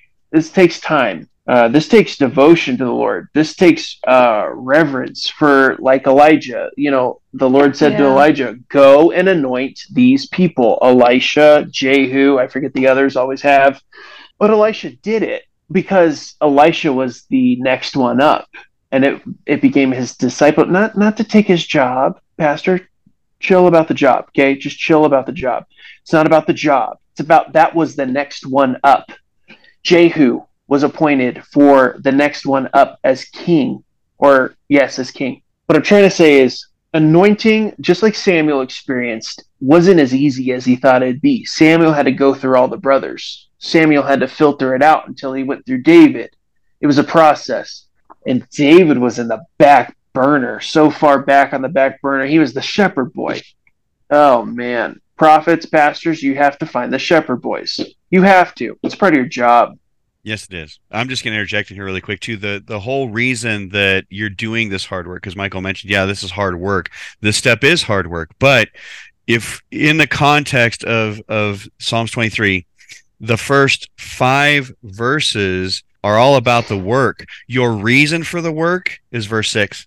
The reason why you're putting in the hard work, the reason why you're doing the things is because of verse six. And we've already talked about it in this episode previously, but Michael, go ahead. Surely, surely, goodness and love will follow me all the days of my life, and I will dwell in the house of the Lord forever. Heath, Heath, you got it, man. Preach it out. So, so again, coming at this from kingdom perspective, kingdom mindset, guys, you're doing this work because you are preparing people for eternity. Again, we're on this earth for such a short, short, short amount of time, but eternity very long time. Okay. So Mhm. our choice is to either be prepared for eternity, you know, being grown up in the spirit, accepting Jesus, all these things, right? That we we've talked about on episodes before. And plenty of churches talk about these things, but they're not emphasizing the fact that because we want these things to happen because your eternal life is what's at stake. Okay. You're either roasting in the pit of fire or you're spending eternity with Jesus. Those are only those are your only choices. There are no other options, ladies and gentlemen. There are no other options. There is one way and one way only to heaven, and that is through Jesus Christ. I am the way, the truth, and the life. There's one way. So if you're not preparing your people for that one way, guess what? The only other path is the lake of fire. And that is your Uh, job as a pastor. Re- real quick before we head over to Lily, because I know Lily has something. I'm reminded of the parable of the talents and the minas. Mhm. And in those parables, there was one dude who got the least amount of investment uh, material, yes, but he's also the the wrong steward. He was he was the unfaithful servant, and he, and he was wrong because his perception of God and perception of of the of the master who dealt these uh, talents and minas out for for investing was wrong. It says here in verse six that goodness and love follow. Do, not be like the steward, the the poor steward, uh, the the one that buried his talent and his mina in the ground. Pastor, his perception of God was wrong. You need to have the right biblical perspective of who God is, and yeah, that busts up some denominations there. But if you believe God is good, then God is absolutely good. That's not on me to exegete that one out for you, Pastor. That's on you. Because the very bad stuff happened to the guy who had the wrong perception of God. So, are you actually sure, assuredly, assuredly, are you actually sure that goodness and love follow you? and that you will dwell in the house of the Lord forever? Are you an ambassador of God's assured goodness and love? Lily. Mm, that's a powerful word. Because if a shepherd isn't confident of where they're going, then they must remember that they're leading many sheep. It's not just them. It's not Jesus just said, their "The blind lead the blind into a pit." Mm-hmm. Mm-hmm. Yep. Now now's not the time for timidity. Now is the time, and I can't believe I'm going to say this, but now is the time to be that holy rebel. Okay, to stand up for what's right, to start preaching, teaching the word of God. Don't pick and choose because it's going to fit a narrative, because it's going to make the board happy, because it's going to fill the seats. You need to be preaching the word, the unaltered word of God. Sorry, Lily, go. Hmm. Jesus also says in John 10, Truly, truly, I say to you, he who does not enter by the door into the fold of the sheep, but climbs up some other way, he is a thief and a robber. But he who enters by the door is a shepherd of the sheep.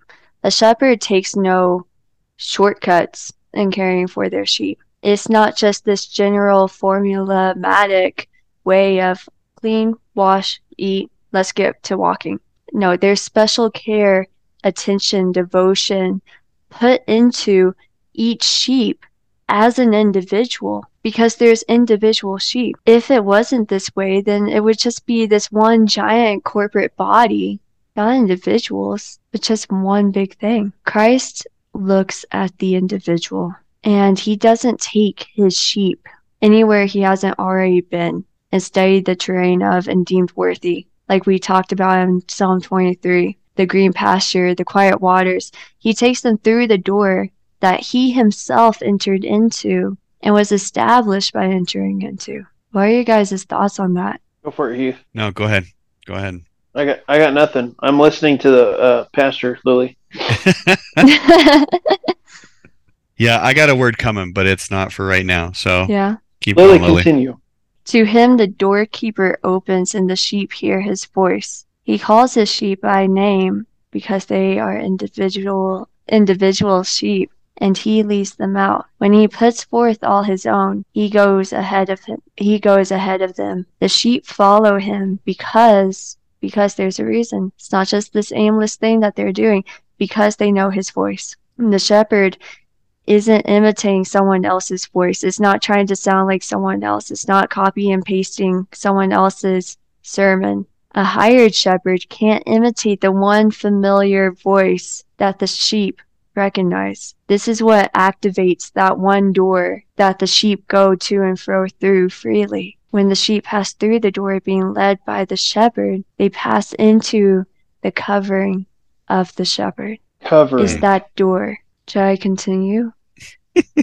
I'm trying to read your guys' faces, but no, it's no, hard. keep keep going, keep going, okay. go on. Verse 5 A stranger they simply will not follow, but will flee from him. Wait, wait, wait. Who Because won't they, they follow? do not even a stranger. Oh, a stranger. They Hmm. simply will not follow, but will flee from him, because they do not even know the voice of strangers. Hmm. Hmm. The sheep will not only flee from that counterfeit pastor, but they will flee to the real shepherd. I was talking to a woman I was discipling last night, and um, I told her it's not just about fleeing from evil and fleeing from Satan, it's about fleeing to God, because the devil can follow you any place else you go, but he can't follow you into the sanctuary, into the secret place. So the sheep, they don't just flee from this stranger who's trying to impersonate their shepherd that they love, that they are loyal to, but they will flee to their shepherd. It won't matter as much if the sheep only fled. Who are they fleeing to? The sheep would only be caught by the wolf if they didn't flee to the shepherd. The sh- a stranger would only catch up and steal the sheep if the sheep didn't dash towards the true shepherd. They have to be under that covering. And if they're not, then what do they have? They're just beings in the wilderness without anyone to feed or tend to them. So, shall I continue? I'm down, but I just want to make sure that I don't override any of your guys' thoughts. No, I think you're good so far. Okay. Jesus said to them, Truly, truly, I say to you, I am the door of the sheep. All who came before me are thieves and robbers. Again, I tell you, but the sheep did not hear them. I am the door. If anyone enters through me, he will be saved. He will go in and out and find pasture. Those who came before Christ the shepherd had to sacrifice their way into heaven. That's all they had. They didn't have compassion. They had mediocre obedience at best, but they relied on sacrifice. They had to steal the sheep's lives in order to have a way into heaven. But today is the day of the door for the sheep who can pass through it freely. You don't have to steal the life of some burnt offering to find a way into heaven. There's a door right here. We have salvation now. Before Christ said, this this is actually interesting though to me because before in verse 1 or 2 Christ said that he who enters by the door of the sheep is a shepherd but what's interesting now is that Christ says he who enters the by the door is saved and a sheep but here's the thing even the shepherds are being shepherded by the one that's greater than them so they're both sheep and shepherds when they enter this door. They're leaders, they are the established among the flock, the ones with the staff, but they're following one that's greater than them. They're under the authority of the door, the doorkeeper. They're under the authority of Jesus, who is the good shepherd, who is the shepherd of shepherds. Verse 11 I am the good shepherd. The good shepherd lays down his life for his sheep. Mm. He who is a hireling and not a shepherd, who is not the owner of the sheep, beholds, the wolf is coming and leaves the sheep and flees, and the wolf snatches them and scatters them. How does the wolf snatch the sheep? It's by scattering them, because it's only by focusing on one that he needs. If one is set apart, one is outside of the flock, outside of the covering of the shepherd, then how much easier is it for that shepherd not to notice the astray sheep and the wolf to snatch them and steal them away. The shepherd flees because he is a mere hireling and is not concerned about the sheep. But I am the good shepherd, and I know my own, and my own know me. Even as the Father knows me, and I know the Father, I lay down my life for the sheep. Mm. So I'm going to tag in.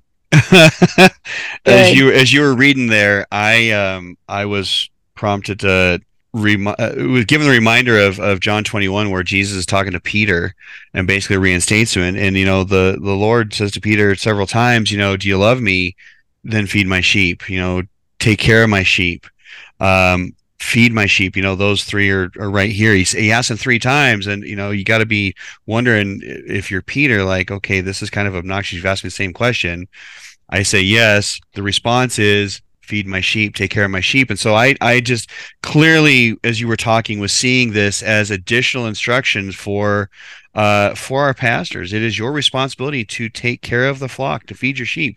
Right here from John 21, um, verse what? It's 15 uh, through 19. Um, you know, Jesus is instructing him to take care of the sheep, provide for the sheep, feed them.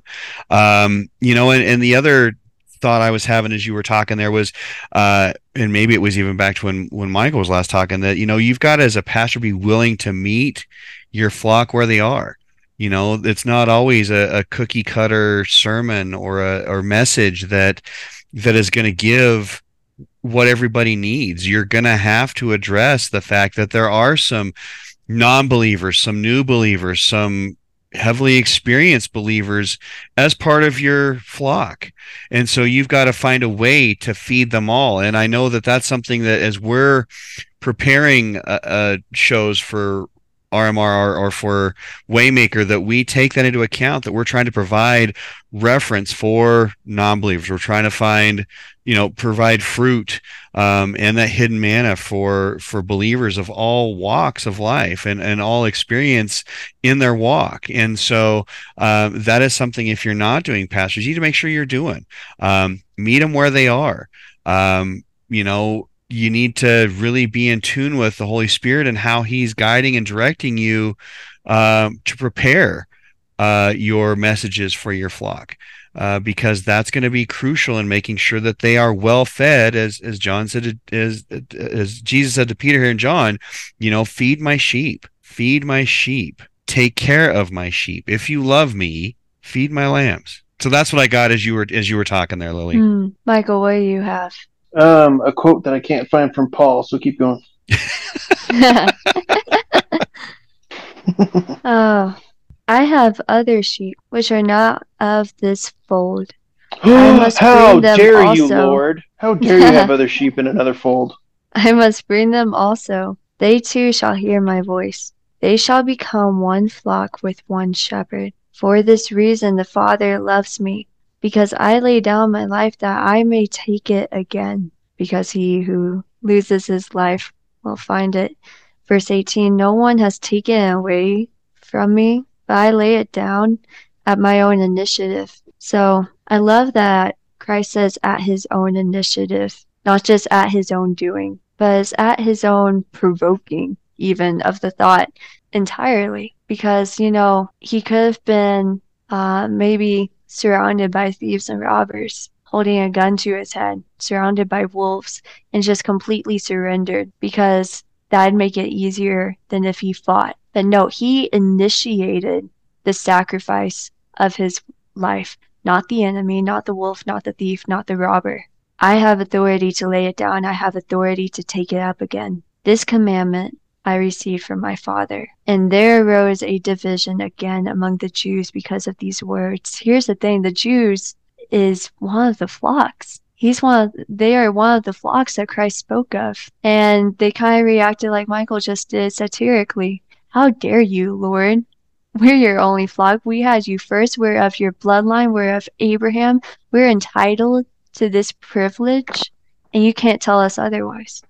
There arose division again among the Jews, and Christ just spoke of unity. He just said that they shall become one flock with one shepherd, but among the Jews there was division because he spoke about unity. How could he unite us with these sheep who are slower than we are, who are less blessed than we are, who aren't of the same bloodline as we are? How could he? They're not worthy to be in the same flock as us. But none of us are worthy of this shepherd. That's the thing. That's what unites us all. None of us are worthy of this shepherd, but yet here we are. We are one flock. Verse 20 Many of them were saying, He has a demon and is insane. Why do you even listen to him? Others were saying, These are not the sayings of a demon possessed. A demon cannot open the eyes of the blind, can he? He cannot, because a house divided against itself cannot stand. And just like that, a flock divided against itself cannot remain united. There must remain a remnant, though, that is loyal to the shepherd, not just because of the sheep around them, not just because they grew up with these people and they know them and yeah, I guess I'll go where you go. I don't really care about that shepherd. He's not for me. No. Hmm. That's not how it works. You can't just be loyal to your fellow peers. You can't just be loyal to the name of your church. Be loyal to the good shepherd. Heath, what you have? Well, I, I guess the the other point that I was thinking that I wanted to bring up in this episode was the fact that again there is a burden of responsibility as a shepherd. Um, you know, I was reminded that a couple weeks ago we we celebrated Resurrection Day, and for others that's commonly known as Easter. But we'd we'd had some discussion um, after one of the services. The worship team and the media team had gotten together uh, before practice we do a prayer and we kind of talk about some things and we were talking about the fact that the night before um, pastor todd had mentioned that jesus had joy going to the cross knowing um, all that he was going to encounter all of the pain all of the the the strife all of the the you know the mocking everything you know his his back being torn apart from the whipping all that stuff he had joy knowing that he was going for his sheep. Okay. And even, even if just one sheep had chosen to follow him, he still would have had the same joy as it would have been thousands and millions of, of sheep following. There still would have been that same joy. And so you know it just again all kind of circles back to me about love and and coming from a place of love. And i and you know if you've listened for a while and you know me you know that that first corinthians 13 is my favorite book in the entire bible. Um 13 is is the the love chapter for those that don't know.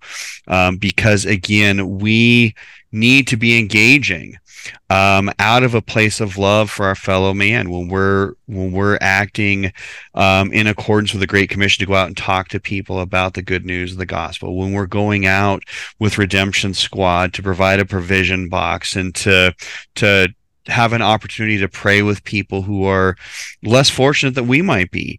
Um, when we're standing in front of a group of youth giving a message and part of our testimony, when we're however it is we're operating, um, if we're not doing it out of a place of love for our fellow man, then we're definitely um, short, uh, given the short end of the stick to to what our purpose is there, um, because we need to operate out of a place of love. Um, even going through trials, even going through hardships, even you know urging someone along, or maybe giving them a difficult word, or um, you know a, a, gentle rebuke. You need to come out of a place of love and there's no greater example of that than jesus. Um, because i truly believe that there is no greater love than to lay down your life for somebody else.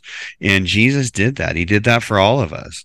And and so you know i just i i wanted to make sure that you know we just reminded our our our listeners that you know we need to come from a place of joy. We need to come from a place of love as we're operating and whatever whatever gift that God has given us, whatever anointing is or calling He's placed on your life, um, you know, do it joyfully.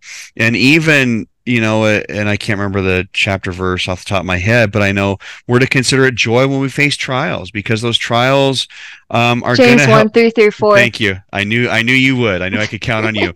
Um, you know, we're we're to find joy when we're facing trials because again, that's going to help refine us. That's going to help shape us and mold us to be the people that God has called us to be. And so, um, I, I, guess I just want to tack onto this episode a, a, little message of joy and love and and kindness and and all of that because uh, th- you're really going to be more effective in your your giftings your callings if you're operating out of that out of that place that place of love just as Jesus did. Did you find your verse Michael? No. But well, we've we've Heath, ad I'd like to sincerely apologize about the James reference. It's not three through four; it's two through four. Oh well, see how you are. Forgive me, Jesus. Well, you you at least attempted to throw out a, a chapter and a verse. I just knew it was there. Um, I could not for the life of me remember the chapter and the verse. so- Probably the New Testament. Probably. It's safe to say.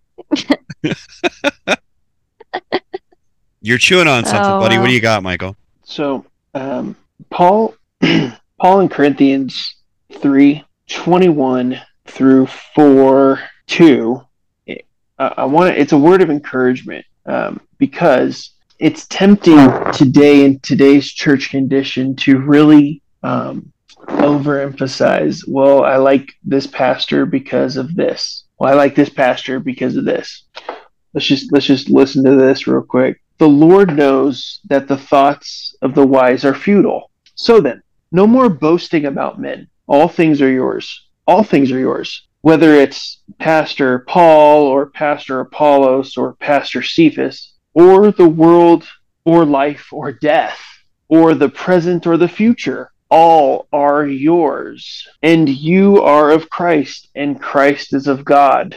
So then, men ought to regard us as servants of Christ hmm. and as those entrusted with the secret things of God. Now it is required that those who have been given a trust must, must, must, must prove faithful. So I just wanted to put that out there. It's in sneaky um, context of what we've been talking about. Jehovah Sneaky, Mhm. our provider. our provider of the ooh, look at the word of God. Oh, isn't it good?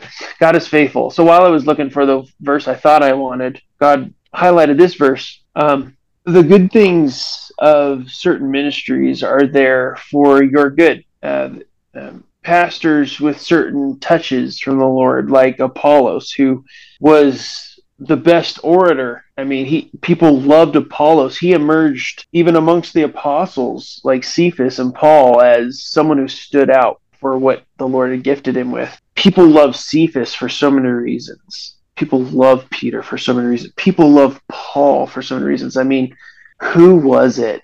I forget the people who were wanting to cry when he was going to leave to Jerusalem, but they were crying over him because they loved him so much.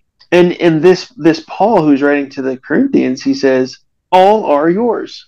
So the things we love about a ministry or pastor, or even the Lord, we might love one thing of the Lord more than the other based on the season we're in. They're all yours. Um, the future, uh, the present, life, death, it's all yours. Um, why is that emphasized? Because men ought to regard us as servants. Pastors, at the end of the day, are a deep level of service. It's part of the fivefold ministry. Pastors are a gift from God to the church for service so that the church can be edified and built up into Christ, into the image. They're servants who help us get there. So if they're not helping us get there, there's a problem. And if we're not getting there, not only on their effort, but on our effort, there's an issue. That's obvious. But they're entrusted with secret things, not for the selfishness of themselves, not just to write books and get book sales, but they're entrusted with the secret things that would propel a bride into battle armor or into the veil or into the image of Christ. The veil meaning the precious secret things themselves. Okay. So as you were you were given that uh, nugget of wisdom bomb there, um, I was reminded of what it says in Ephesians 4, 11 through 12 as we're talking about the gifts of of the fivefold where it says here 411 so christ himself Thank you. gave christ himself gave the apostles the prophets the evangelists the pastors and the teachers. Now it tells us in verse 12 why. To equip his people for works of service so that the body of christ may be built up. But wait there's more. Until we all reach unity in the faith and in the knowledge of the son of god and become mature attaining to the whole measure of the fullness of Christ, meaning it is our job to keep doing these works until we all reach unity in faith in the knowledge of who the Son of God is, becoming mature and attaining the full measure of Christ. So your work, sadly for you, is not done. Our work is not done. Um, but that should also be encouraging that our work is not done. Yeah, it is required that those who have been given a trust must prove faithful. Mm-hmm. Um, so just like that, that talent, you know, the one talent guy and the one mina guy. And I'm not calling pastors the one talent guy and the one mina guy, meaning pastors, you probably gifted more than one talent, and especially these days and these times. The Lord is pouring out his spirit. Hello, you have more than one talent and mina. Right.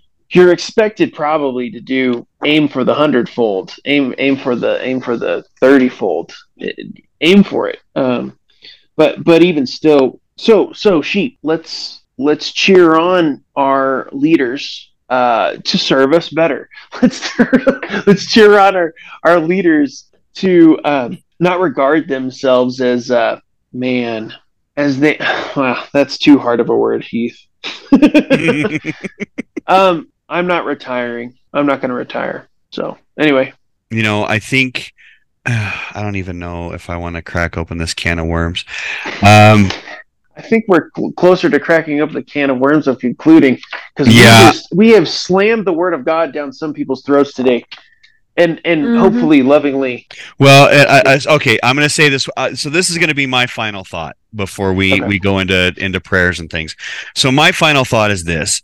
Um, you know, Hebrews 13, 17 talks about having confidence in your leadership and submitting to their authority because they're the ones keeping watch over you, i.e., the shepherd, as those who must give an account. So again, that's just a reminder for for the shepherds that you're going to have to give an account for what you did with your flock. But it's also a word it's also a word for the sheep that we we need to submit to the authority of our pastors we need to trust their guidance and again if you are not in a church If they're trustworthy, right if you're not in a church that's that's preaching the bible that's preaching the whole truth not bits and pieces but the whole truth as we talked about at the beginning of the show then that's a different situation. Go find a different church that's got that pastor because it's you're not expected to submit to that authority if they're not being trustworthy with the word of god okay? So so my final thought has to deal with the fact that you know submit to a trustworthy leader, a trustworthy shepherd, if you are amongst the sheep. And if you are the shepherd, be mindful of the fact that there will come a day, according to Hebrews 13 17, where you must give an account. Okay. So you're going to be called on the carpet for your failures with your flock. So if you've stumbled, if you've dropped the ball, if you've, you know, gone out of bounds or whatever, this is your reminder to kind of get your your house in order because you will uh, be called to account for the success and or failures of your flock. Michael, final thoughts. yeah, I just want to uh, do a quick commercial for uh, a, sh- a ministry more moment, Rocky Mountain Revival Radio Ministry Moment, Pastoral Prep. Go check it out. That's what it's titled. Uh, that's another source text for the fear of the Lord amongst a servant of God and any any church leader. Um, it's a it's a ministry prep, and Well, it's the, just encourage. Go ahead. I was just say to partner with that. Um, I'm glad you brought up these ministry moments because I was hearing them earlier in my head. We did uh, actually, Chris did one uh, on the flock about defending the flock and feeding the sheep. So those also will uh, partner well with this particular episode, as well as Michael's uh, ministry moment on. Let's put the links prep. of them in the description. Yeah, definitely, definitely. so that that would be it. I I just um a quick memory. You know, back in the day, I was at a my my own mentor's um, church, and he isolated the future uh, church leaders in the crowd, and and that he, he considered me one of them, and he isolated us for a word of encouragement, and he gave us that pastoral prep ministry moment uh, text, and he's like, guys, we you know I'm going to push pause for the rest of the crowd here but I'm going to push play for the future pastoral leaders we have in this crowd. And and he was speaking specifically to a few of them, and that was his word of encouragement. Was it? Is it Luke 12, Heath? I cannot remember right now. I could look it up and be better. Yeah, But- I I, I want to say it's uh, it's somewhere right around there. I, I feel like it is, but it's been a minute since I did the post on that. Because Peter replies, Peter replies to Jesus, Yes, yes, okay, Luke 12. Peter asked, Lord, are you telling Luke 12, 41? Peter asked, Lord, are you telling this parable to us or to everyone? So Peter is like, Hey, well, I thought we were supposed to be leaders, Jesus. He's like, Oh, yeah, Mhm. you're, you're, you're leaders. The Lord answered, Who then is the faithful, wise man, manager whom the master puts in charge of the servants to give them their food allowance at the proper time? It will be good for that servant whom the master finds doing so when he returns. I tell you the truth, he will put him in charge of all of his possessions. But suppose the servant says to himself, My master is taking a long time in coming, and he then begins to beat the men servants and the women servants and to eat and drink and get drunk. The master of that servant will come on a day when he does not expect him, and at an hour he is not aware of. He will cut him up to pieces and assign him a place with the unbelievers. That servant who knows his master's will and does not get ready or does not do what his master wants will be beaten with many blows. But the one who does not know and does things deserving punishment will be beaten with few blows. From everyone who has been given much, much will be demanded. And from the one who has been entrusted with much, much will much more will be asked. So I I do think we have shown the high a, piece of the higher standard that church leadership is going to be judged by. And and and guys, that's for the fear of the Lord's sake, so, uh, so that your awareness of the sweetness of the Lord, and, and so that the sheep are shepherded rightly. It is a specific call and a specific importance to the Lord, the shepherding mantle and fivefold ministry aspect. Lily, final thoughts. Picture a prophet, an evangelist, an apostle, a teacher, a pastor, a shepherd. These are all very active offices, not busybodies, but they are doing something for the Lord. They are glorifying the Lord with the works of their hands, and their hands are not idle. If you picture a prophet, maybe you see someone intentionally going to war in prayer, not only crying out to the Lord, but listening to the Lord's voice. If you picture an evangelist, you see them on the streets reaching out with their own hands, not afraid of getting dirty. If you're Mhm. picturing a pastor, you see them walking with their flock, you see them feeding their flock, you see them not sleeping until everyone else in their flock is asleep.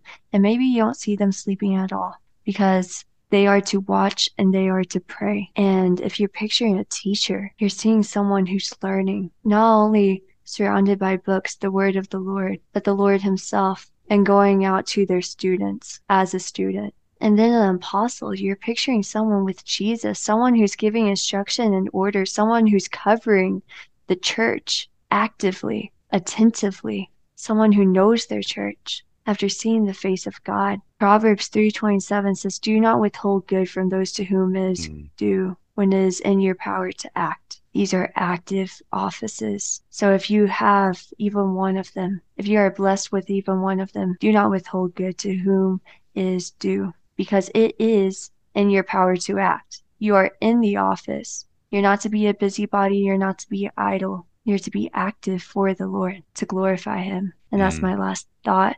Wow, that is so good. Um, I I did not see the show going this way. As we were, uh, you know, planning this show for the last couple weeks, thanks to our break last week, gave me a little more time to do some prep, and and I'm actually glad for that.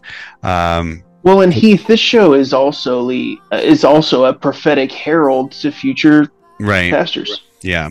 Mhm. um, you know, I just, uh, I, I'm so thankful um, the direction that God took this show and the things that we we came out with, you know. And I've said it before: when we plan out a show, we always have ideas and things we want to bring to it. And I probably only talked about five of my notes, but wound up um, out of the 12 I had prepared and wound up adding um, several more throughout the show as I was being prompted to different scriptures throughout the Bible uh, to support some things that were being talked about. And so I, I just, I love watching the Holy Spirit move and, and God doing what he does with this show.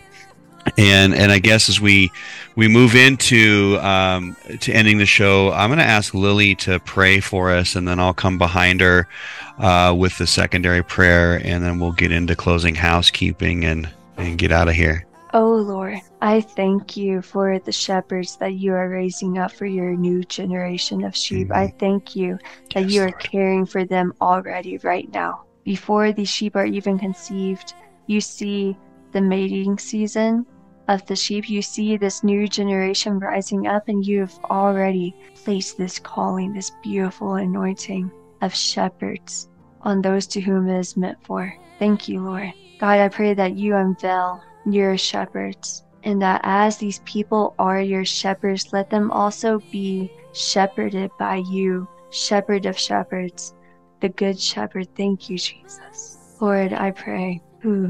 I pray right now that Satan does not attack with doubt or insufficiency any one of your shepherds. I do, I just, I break off, I bind, I close any door that is not the door, that is not you, Lord. I close any door that is not kept by you, O doorkeeper. Lord, I thank you that you have made a way for us. You are the way for us. God, thank you for laying down your life for your sheep by your own initiative. It was no one else's provocation. You wanted to do this. No one forced you into a corner. No one took your life from you. It was you, Jesus. You who laid your life down. You who bore the cross. You would have done it if no one else told you to. You would have crucified yourself because you crucified yourself daily for us, bearing the weight of our sins and being perfect. And I thank you, Lord. If you guys will repeat after me, I'm led to just impart this. Lord, if it is mine, I receive the anointing of the shepherd. Lord, if it is mine, I mine. receive I receive the the anointing, anointing of the shepherd. I take up the staff that goes before me I Take take up the up the staff staff that goes before It me goes before me, and comforts me. and comforts me. comforts me. Lord, establish me in humility. Establish Lord, me establish me in in humility. humility. Let me lay down my life like you did. Let me lay Let me down lay my down life my life. like, like you you did. did. Lord, allow me to be shepherded by you Lord, allow, Lord, allow me, me to be to be shepherded, by you. by you as I shepherd the flock you have given me. as I shepherd As I the flock shepherd the flock you've given me. Thank you, Lord, for the flock of my family, mm-hmm. Thank, you, Lord, for the flock of my family, my school, my work, my church. My school, my school, my work, my, my, my church. work, and my church. I receive my flock. I receive my receive my flock. flock. Let me tend to them as individuals, Let me Help tend me to to them tend to them as, as individuals. individuals. feeding one grass, feeding another meat. Ooh. Feeding one grass and feeding another meat Feeding another meat as is needed. as is needed. as is needed. In Jesus' name I pray, amen. In Jesus' name I pray. Amen. Mm. Hmm. That's so good. All right. Well, we never want to close out a show without giving you an opportunity to have a personal relationship with Jesus. And this has become my favorite part of every show that we do. Um, because, again, this ministry isn't just shows, it is about uh, doing the Lord's work, doing the Lord's business. And this is a part of it. And so we want to give you that opportunity. If today's the day for you and you just feel that, hey, I, I can't do it my way anymore, there's got to be a better way. Well, good news there is. Um, and that is surrender to Him. And so we're going to say a prayer together uh, with you. Um, so bow your uh, bow your head and close your eyes unless you're driving. We don't want you doing that. You can still say the prayer though. Um, so repeat after me, dear God. Dear God, Dear Lord, I know that I've sinned, I know that I know I I've sinned, sinned, but I believe but I believe that Jesus died in my place. Jesus, Jesus died, died in in my my place. place. Lord, you raised him from the dead. You but God, raised you him from raised the dead, him Lord. from the dead. So, Jesus, so, Jesus, Jesus, I confess I, confess that you are Lord. that You you are are Lord. Lord. Please be the Lord of my life. Please be the Lord of my life. Wash away my sins Wash away my sins, sins. and give me the power to follow you. and give, Give me the power to follow you. Amen. Amen. Amen. Now, if you prayed that simple prayer, we believe you were born again, and we want to share that experience with you. So, actually, make sure you share that experience with somebody, whether it's a friend, a family member, somebody at church, whatever. If you don't have anybody to share with, you can write us at prayer at rmrr.live, and we would be more than happy to celebrate with you and to welcome you into the family. And I know there's a couple out there today that are making that decision.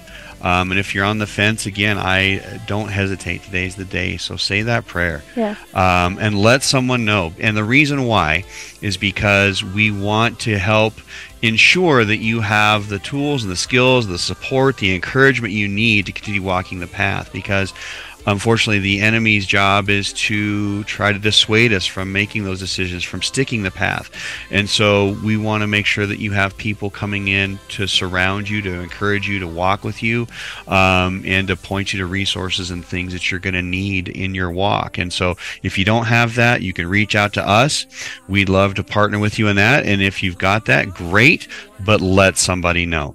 And with that, guys, I just want to man, this is such a great episode, and I just want to thank every one of you for joining us today, for spending time with us and spending time with the Lord.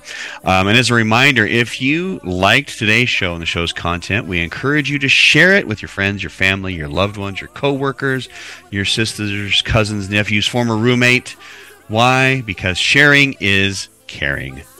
And remember to check out rmrr.live for all the latest information updates about the show. Please like and subscribe to the show's YouTube and Rumble pages. Follow us on all the socials Facebook, Twitter, Truth, all the things. It's out there. Podcast listeners, I love saying this every show. Podcast listeners, we love each and every one of you around the globe.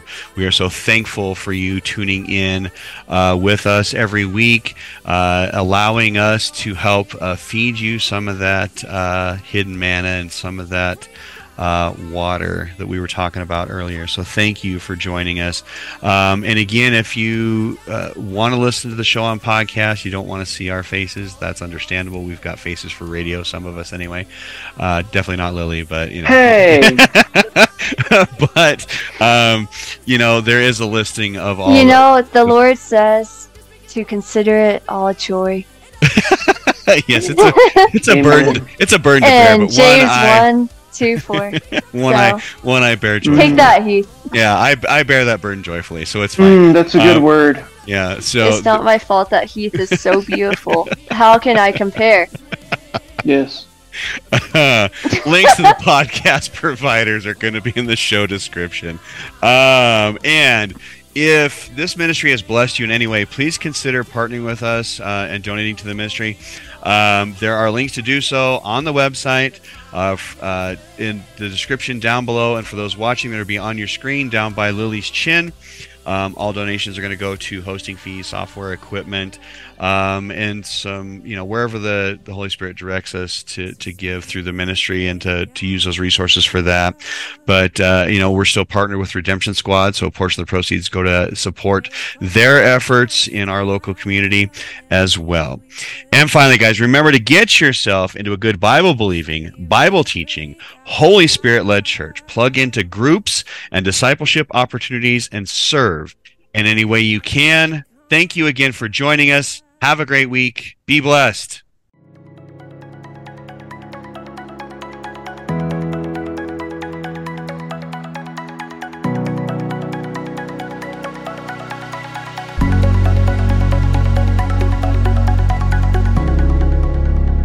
Thank you for listening to Rocky Mountain Revival Radio.